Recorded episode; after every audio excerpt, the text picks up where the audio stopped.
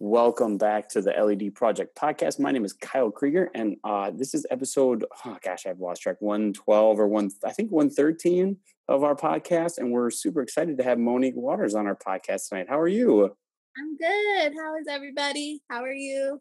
Good, really good. I uh, I live in Wisconsin, and it's all of a sudden decided that it was going to go from eighty or almost ninety two weeks ago to now in the forties every day. So you know, that's super fun. Yeah, same. Well, we're not in the 40s. That's crazy, but it's fall here now, which is my favorite. So I'm I'm good with it. And where are you located? Cleveland, Cleveland, Ohio. Cleveland. Mm-hmm. Congratulations, the Browns just won a game. Our first game in like how long? Yeah. Yeah, crazy. Did you go downtown and get yourself like the free Bud Light or whatever they were doing? No, I didn't. I didn't. I'm not a I'm not a big party girl. No, I didn't. It's okay. It's okay, but like like we were talking a little bit ago, I'm, um, we've been trying to do this for a couple weeks, and our schedule got screwed up, and your schedule was busy. So I'm glad we could connect and have a conversation with you. Yes, I'm so excited. To, this is my first podcast, so it's awesome. Thank you. We appreciate you doing that. So to get everybody started and and to get to know you a little bit, could you just give us a little bit of your background and kind of the story of how and why you became a teacher? Yeah, okay. So um, I already said I live in Cleveland. I teach kindergarten. This is my fifth year teaching. Um, and I always knew that I wanted to work with kids. I always like worked really well with kids. I liked being around kids. Um, and so even like when I was younger, I used to like play school at home and I would um like go to the teacher's store and buy like um buy like the teacher things and stuff like that and like play school by myself like a real real winner in life or whatever but then so um, when i got to high school my mom really wanted me to be a nurse. She was like nursing is the thing and everything like that so i joined the nursing program at school and i was like i hate this. I don't like needles. I don't like sick people. I don't like hospitals and my dad was like well you have to tell your mom you don't like it and i did and then like it was like history from there. I went to bowling green to be a teacher and here i am I, I, uh, you know, I, I taught in Houston before moving back to Wisconsin. There were a ton of Bowling Green people. Really? Like, yeah. Because yeah, it actually started off as a school just for um, educators. Like, so it's like a big, it's a pretty good school for teaching. Yeah, I had a I had a roommate for a semester that she was uh she came down to Houston to student teach. She was from Bowling Green and now she's in New York. And I was just like, man, there were there were a ton of like I, I grew up in Wisconsin, but Bowling Green. There were a bunch of Ball State people, and then a bunch of you know colleges over by us. So yeah, Bowling Green. cool. Yeah. Yeah. Absolutely. Okay, so you know, through your educational experience, did you have a, ever have a favorite teacher, like someone who just really stood out to you? I actually have a few favorite teachers, and if I only say one, I would feel bad. Um, so my favorite teachers were Mrs. Rice. That was my first grade. Well, she was my first and second grade teacher. Mr. Berkey was my third and fourth. Mrs. Jackson was my fifth grade teacher. And then Mr. Marinowski and Mrs. Johnson. And yeah, I love them. What, did they did they all have something kind of in common that that made you really like them? I knew that they loved me. Like that like I knew that they loved me, that they cared about me. Like they really just took the time to like just know me. Like even to this day like if I I follow some of them on Facebook, like they still follow me. They'll mess and they remember things like that I don't even remember. And I'm like, how do you remember that about me? And like that was years ago. And so mm-hmm. like it was just like it wasn't just like they were my teacher. They like really cared. Even when I was being a pain, like they still like they cared. Do you think do you think having them has impacted who you are as a teacher? Yeah, it has. Like I just I try I try to think of them and I'm like I want to I want to be that for my students. Like I hope they look at me the way that I look at them. Right. Right. So I we we kind of went over your um uh your your YouTube a little bit. And I really liked your video on your routine of smiling, mindfulness and breathing. So could you talk a little bit about that and how it impacts your students? Okay, so I got the idea this is something new that I just started this year. We've always done like so like Go Noodle has like the like they have like the meditation videos. I've always played those and stuff. but I wanted to like just have something separate from that where they weren't like really watching a screen and they could take it with them because I feel like, you know, like if they're watching a screen or watching a video, they can't really do they don't really know how to do that like on their own, especially like mm-hmm. with my younger one. So I wanted to give them something simple. So I saw that video and I saw it over a year ago and I remember saying to myself like I want to start doing that with my kids, but then like I kind of just like maybe forgot about it. And then I thought about it again this year and I was like, no, like it's really important for my students to know how to deal with their emotions. And like I've just become like more interested in just like the mental health care here in America and just like how things are and just really like wanting to like take care of myself and do self-care things for myself and then like teaching my students how to do that too so that they can hopefully these things become a habit for them and they learn how to do it on their own time. And so I mean it's really it's really cool. Like I will even like when it's one of my students getting upset, I'm like, what do we do when we're getting upset? And they say, I smile, I breathe, and I focus. And like they will sit there and they'll do it right in front of me. So it's pretty cool. And it yeah, and it works with it works with kindergartners. Mm-hmm. And I mean, it like the video that um his name's Prince Prince Ia or Prince EA. I don't really mm-hmm. know how to pronounce yeah. it the video, like he really like he like breaks it's like a six minute video and he breaks down like why the smiling part is important and why the breathing and why and it's like all scientifically proven things and stuff like that. So it was just like it's not like just something that we're doing that's like cute. It like really like works. What it, what does he say the do you remember what he says about like what's important about those things? So the smiling portion, he says that um, in a nutshell, basically that when you smile, even if you're feeling sad or upset, when you smile, it sends like something to your brain that tells your brain like, oh, I must be happy because I'm smiling. And so then it alt like it ultimately alters like how you're feeling. And then the breathing part is just like he gives an example where he says like breathing is important. Like try not breathing for X amount of seconds and see how you feel. And it's just like sending oxygen to your brain. And then the focusing is just like about just learning how to control your thoughts and not focusing on things that are negative and like making sure that you're like, so just learning how. So, like when I tell my kids to focus on right now, it's learning how to control like what you let into your mind. Mm. Which mm. is like really big that I do for myself personally. Like right. when I'm starting upset about something, I'm like, stop thinking about that. Like let it go. Like you don't need to and like, I mean, like, just like, I, I will tell myself, like, no, you're in a good mood. And like, it seems like, no, you're not, but like, it works. Like, and I'm like, no, but now I am. Like, yeah, so. you know, I uh, I've been been doing meditation for a couple of years now. I use an app called Headspace, and and I notice how how different. Like, and today was a perfect example. I was on my way home a drive that should have been like a thirty five minute drive, mm-hmm. and it took me an hour and a half, and I was just like, gritting my teeth through it but i just i was able to like you said to kind of um focus and say like this hour is not you know the extra hour or 45 minutes where it's not going to make a difference in the grand scheme of my life and to just be able to let it go is really good and and i think you know like you said the the mental health aspect is so important mm-hmm. and you know we're learning more and more how kids you know that young not only that they can do it but it really benefits them a lot. I've we've we've talked a lot about the schools who use like meditation instead of detention and how it reduces the problems the kids have going forward. I think those things are amazing.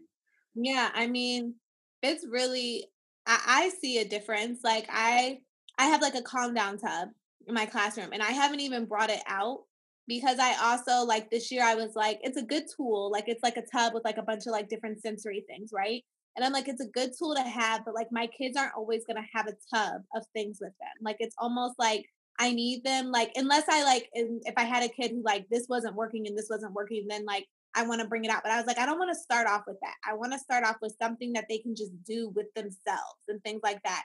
And I even have a book that a friend let me borrow, and I can't remember the name of it right now, but I'll have to share it like on my story or on Instagram or something tomorrow. But it has like all these different like each page has a different like technique eh, for kids to do and like one of them is like smelling the flower and then blowing out the candle or like one of them is like pretend like you're blowing on a like on hot cocoa and things like that and it's like all these different things on just teaching them how to like just learn to breathe and relax it's really cute and so like i'm just trying to like just do I don't know, like I just always try to do just more than just like I can't just do social studies, science, math. Like the way the world is, like my kids need to know like how to be good people and how to control their emotions. Like they have to know that. Right. Right. And what's what's the demographics of the school you teach at? Um so it is predominantly Caucasian.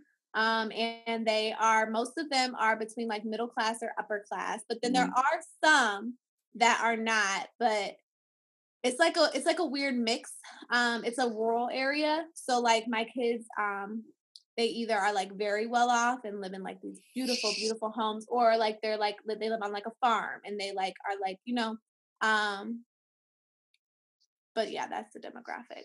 Nice, nice. So we were also checking out and we we noticed that you you really put an emphasis on goal setting for your students so mm-hmm. what's the importance of that and, and why do you choose to anchor chart it every month with them okay so the goal setting idea came from our school is a leader in me school which basically just focuses on like teaching students how to be leaders. And like one part of the leader in me focuses on goals but like i kind of like really like that part and like include it probably like a little bit more than like i guess maybe and not that it not more than it has to but it's just a part that i really like. And um i liked it because i felt like when i was creating goals before you would create a goal and you'd be like oh i'm gonna do this and then like that was all you would do and then you'd like wonder like why didn't i reach my goal and then you're like oh well maybe i need to write it down and so you write it down but like there are actual steps that need to be taken into like creating a proper goal and so like it's about like figuring out what your starting point is and figuring out where you want to be. Like that's the first part of it. And then coming up with strategies on how you're going to reach that goal. And then actually tracking and monitoring that goal. And then having people holding you accountable for that goal. And then like reflecting on that goal. And so the anchor chart portion just comes into when you are like working with kids too, it should be something that's easy for them to understand and easy for them to see and say, like, this is my goal. Like if it's too wordy, if it's too lengthy, if it's too much, like they're not going to understand it. So it's like really simple. Like this is our goal, this is what we want to do, and this is what we're doing to achieve it. And then like the calendar that I have that goes along with that anchor chart, it's like, yes, we did, yes, we did what we were supposed to do to reach our goal today, or no, we didn't do what we were supposed to do.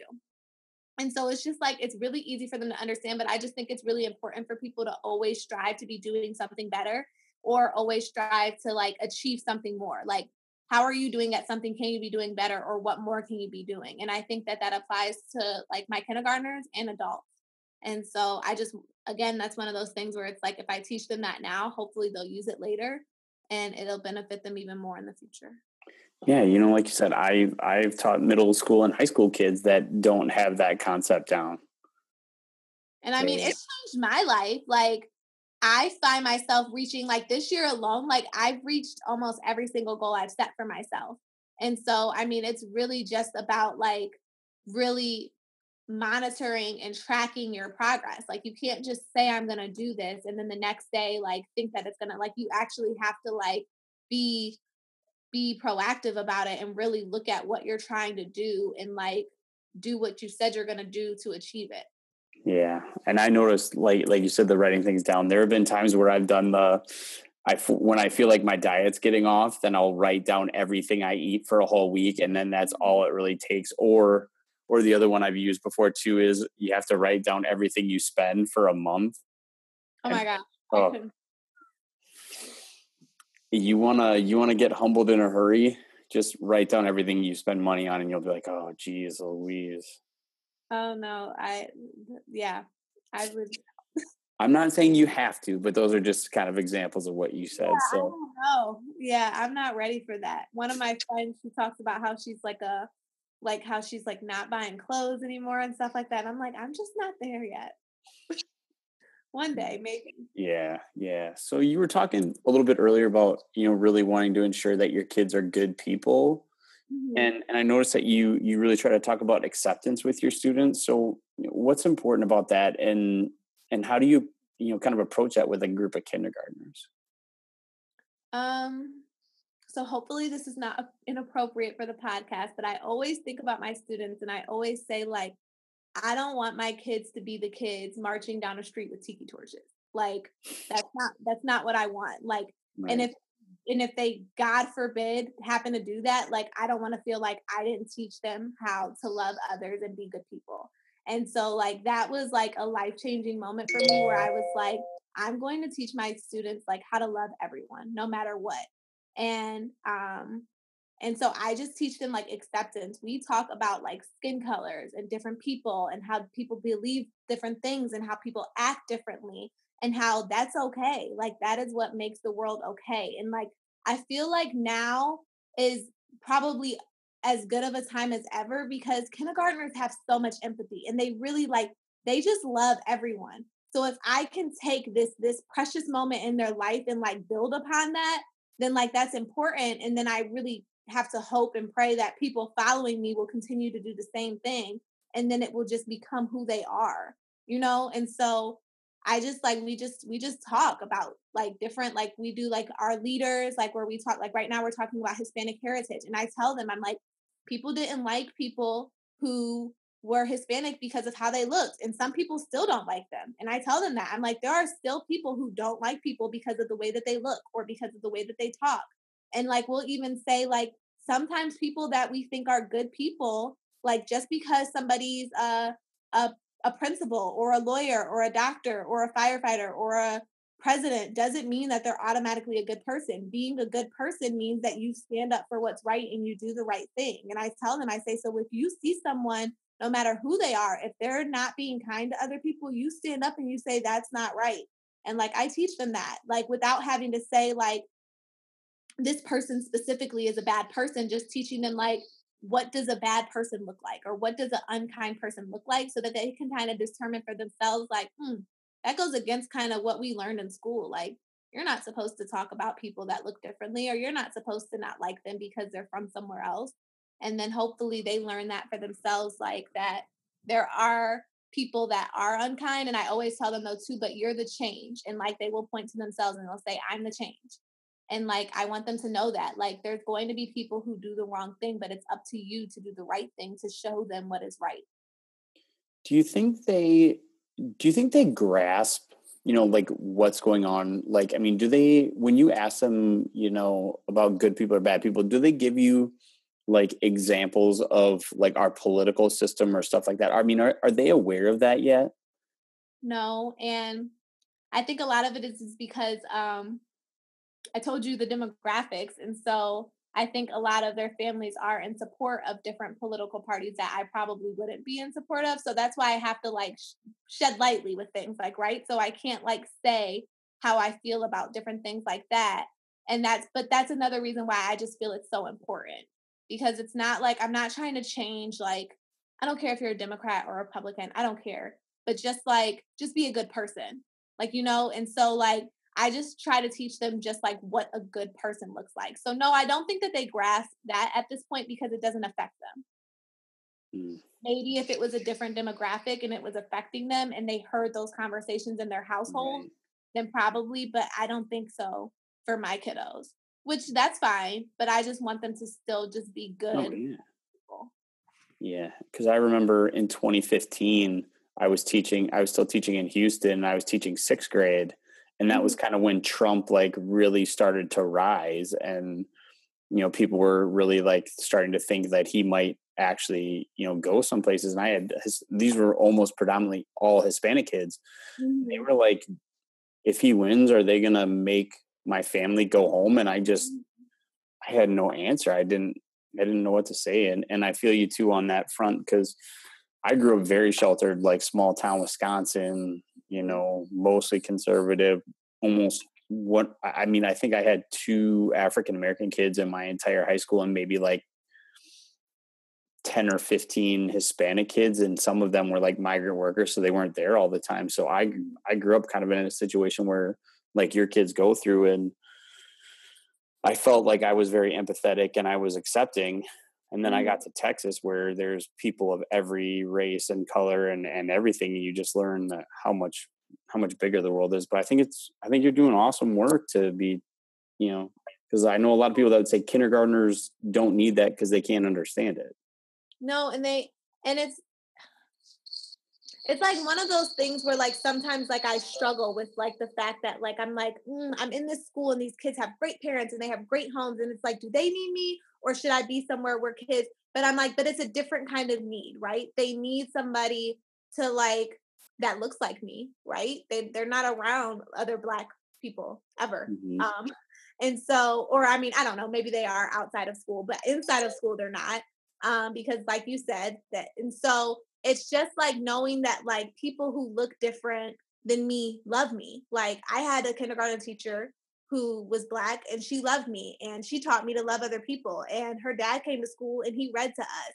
And and so it's just exposing them to that. And so then I just try to do that as much as I can. Like that's why I really focus like in social studies on showing them different people because it's like just because you can't see them in school, they're out there there are people that are different than us and they are fine. Like they're great people, they're beautiful people, and they're doing amazing things. And like just showing them like how many amazing people there are in the world. And I do think that my kids get that. They get that. Like they, I don't think not one of them will ever tell you that like, you know, they they recognize that people look different and they also recognize that all people that look different do great and wonderful things.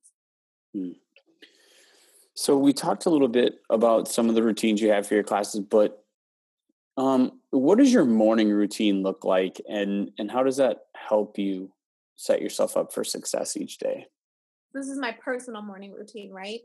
Yes, I, I, whatever the the YouTube video that was your personal routine, I was like, oh man, that's so good because I'm okay. I'm usually a scattered mess in the morning, to be honest. So it, it builds off of my nighttime routine. My nighttime routine is like the most important, or my morning routine is a mess. So like when I get home from work, I try the first things I try to do is like pack my lunch for the next day, like prepare my coffee so that all I have to do is press start. It has a timer on it, but I don't know how to use it. So press start on the coffee machine, like lay out my clothes for work, lay out my workout clothes, have my bag packed, set by the door, like all of that stuff so that I have nothing else to worry about in the morning except for going to work out, coming home, taking a shower, and then getting ready. Because the sec like if I don't have my clothes ready, then I'm like trying to pick out an outfit and that adds like an extra 15 minutes. If I don't have my coffee ready, that's an extra five. And I like really, really count the minutes. Like I'm like, these are all adding extra minutes into my morning and now I'm behind schedule. And so then like once I get to school, well, even my driving is like a good part of my morning. I I play um, music that I like. So sometimes it's like gospel music, or sometimes it's just like feel good music. And then that gets me in a really good mood. And then I talk on the phone to my best friend every single morning, and that gets me in a really good mood. And then when I get to work, I actually have a checklist of all the things that I have to do in the morning to make sure that I have it done. So it's like check your email, um, make any copies, set the math stuff out. Like, and I literally have to do those things. Or like when the kids get there, I'm like, dang, I didn't set the math stuff out. And when I'm off my game, my kids are off my game. And every single it never fails. Like it never like this week, my kids haven't been, they've been off their game, and it's because I didn't plan everything correctly. And so, like, in between, like, doing things, I'm like, hold on, let me go grab this, let me go do this. And I'm like, I'm not completely prepped. And so then they're taking that two extra minutes that it's taking of me not being like on top of it, especially in kindergarten. And it's like, I just, I can't. So I have to be like a hundred percent almost, at least 98 point like nine percent, mm. or it just messes the whole day up. Yeah, you know, and I I'm so much the opposite way. Like I I so fly by the seat of my pants, but especially like a morning routine, like probably what it takes me to like shower and like get ready and pick out clothes is it's way different probably than than you because I I have a closet like full of sweaters and I have a closet full of like dress pants and it's like sweater and dress pants. It's just like yeah. super easy.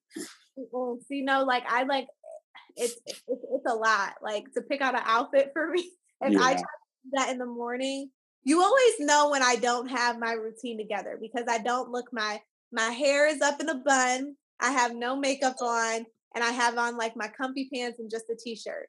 And like which is fine like for some days, but like I always feel like when I look my best, I feel my best and I do my best. So I try mm. to like stay in my routine the best I can.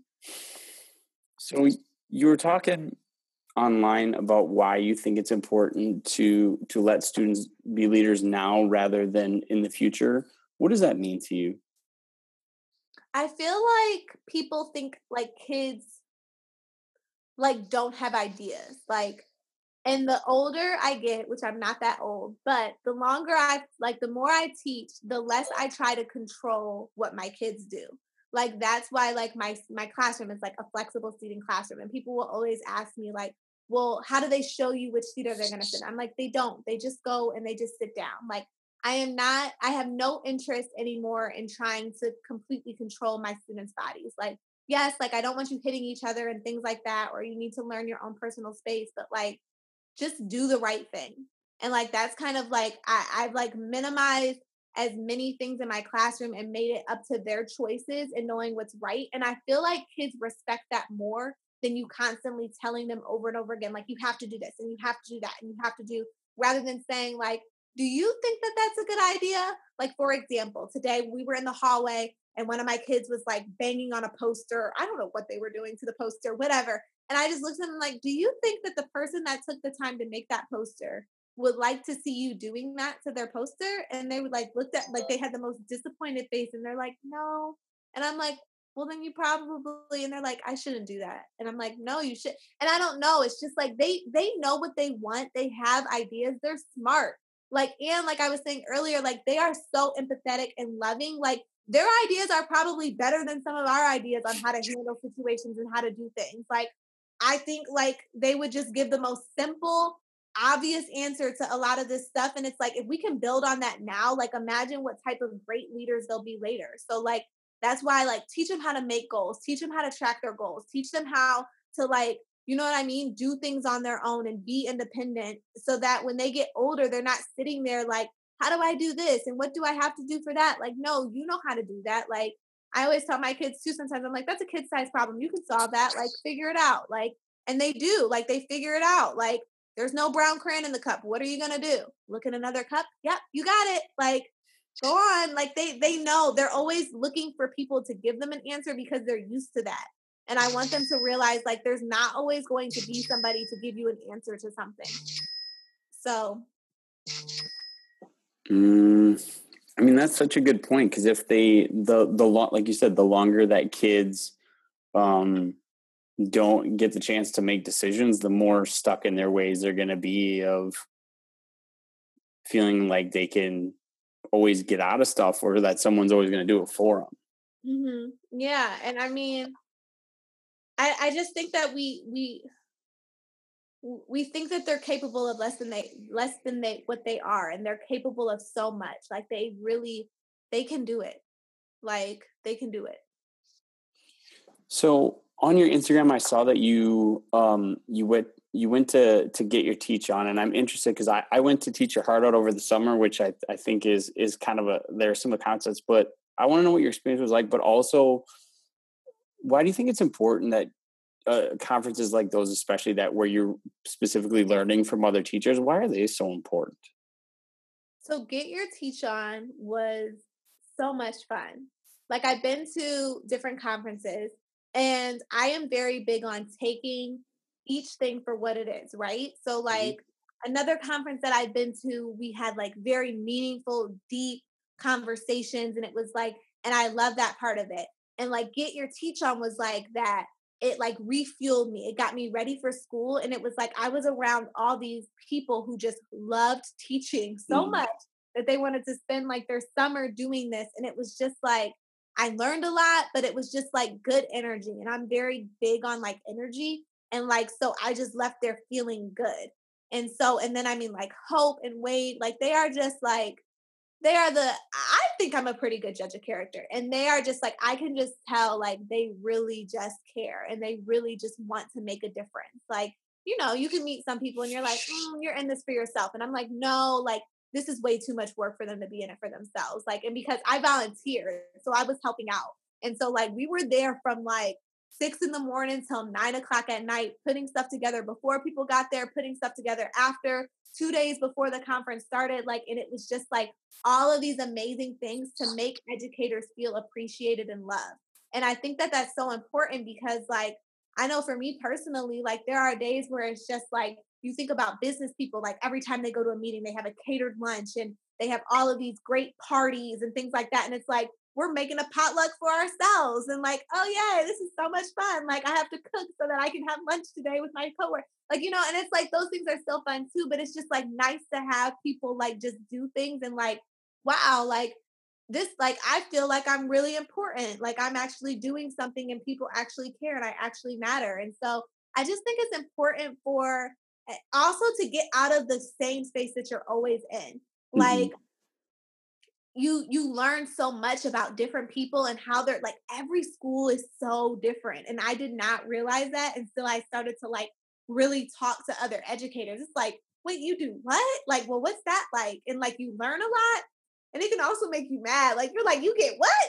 Like we don't get that but it's still nice like you learn a lot but then you also get ideas and you can bring those back to your school and say hey like i've heard i don't know it's just it's amazing like i i would go to like conferences every month if i could like mm-hmm. one a month. Mm-hmm. Like, it would give me like I need a refuel at the end of the month, and then I'm like, yes, I can do this again. It's like church on Sunday. Like I need to go yeah. so I get a little bit of Jesus, and then I can make it through the week without going crazy. Right, right. So yeah, I mean, I, my my um experience at Teacher Out was very similar to where you just, but I think you hit it on the head. It's just it's such an under underappreciated profession. So so often to like you said to have people who go out of their way to just make something amazing like you and like you can you said you can tell by the time they put in that they really care and they really want teachers to feel appreciated and i think mm. above everything else i think teachers would we could really use to appreciate our teachers more no we could like we i think a lot more should be done like across the board, but like I don't know, like everybody wants to feel appreciated. Everybody wants to be praised. Everybody wants to feel like I'm doing a good job. And so I think it's important and I think that you know that's why like these Fortune 500 companies are are where they are. It's because they they make their employees feel good. Like I don't know, I think it's important and I think that we could probably see a huge shift in a lot of things that like teachers get blamed for and it's like maybe it's not like just like we talk about like all these things we need to do for our kids to make them feel loved and good and things like that and making sure that they are feeling healthy and and their mental health is good like we need to make sure that we provide teachers with that too because they're the ones that mm-hmm. are teaching the kids mm-hmm.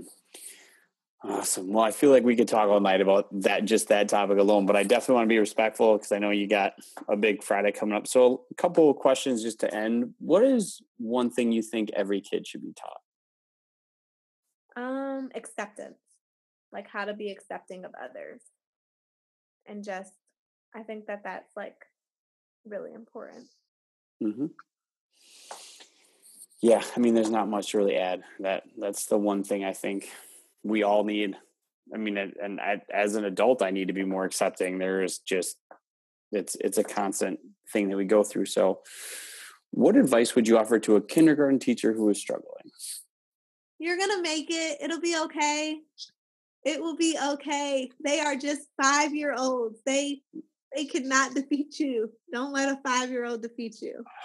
I I I was middle school and high school trained and my first year out of college I subbed one day in second grade and I never went back. Like I never went back to anything under like 6th grade after that. I, I don't you guys you guys are saints for doing that stuff subbing for elementary school is not fun. I subbed for elementary school, and even as an elementary school teacher, I will say I didn't even like it because they are so much creatures of habit like that it, it, just throws them off. So like i always feel bad when i have a sub.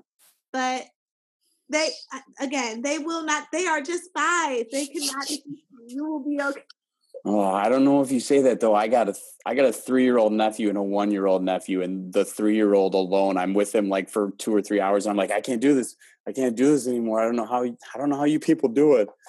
It's exhausting. Just get sleep, take care of yourself, find your people, find your person if it's not a people, and mm-hmm. just like it it will get done. Like if you have like leave your work there, like it'll it'll be there when you get there tomorrow. Like don't and also just be yourself like and just take time to have fun with your kids like it's okay to like skip a math lesson to talk to them about unicorns and rainbows because they really want to talk about unicorns and rainbows and it makes them really happy. Like it, it's okay. Mm. Like they will be okay, you will be okay, and everything will be. They will not fail at math and life because you took a day off or 15 minutes off to just talk to them.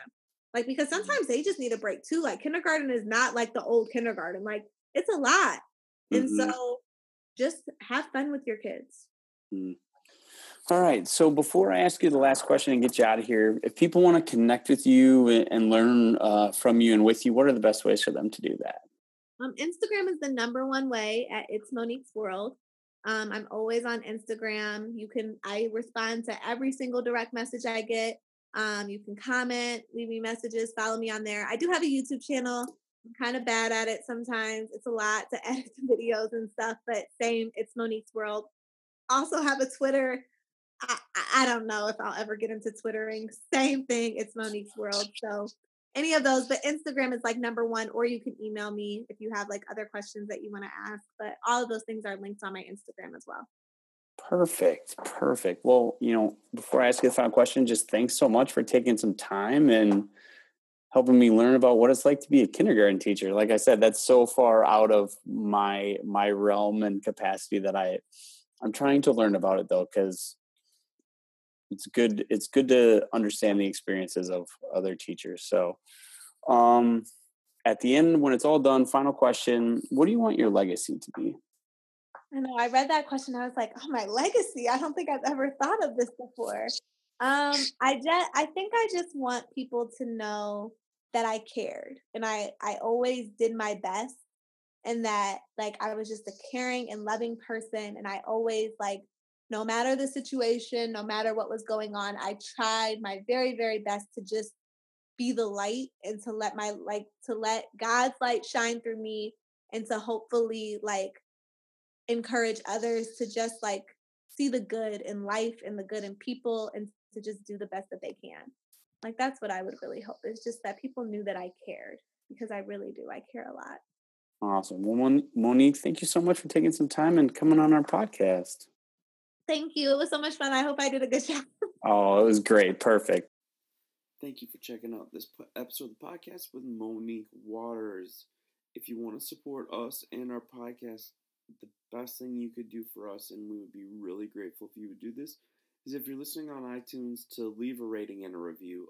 Um, what that will do is it will help us show up um, in searches of teachers who are looking for education podcasts and really help us tell these stories and bring positivity to more teachers. So, again, thanks so much for checking out the LED Project podcast, and we'll be back with a new episode Tuesday.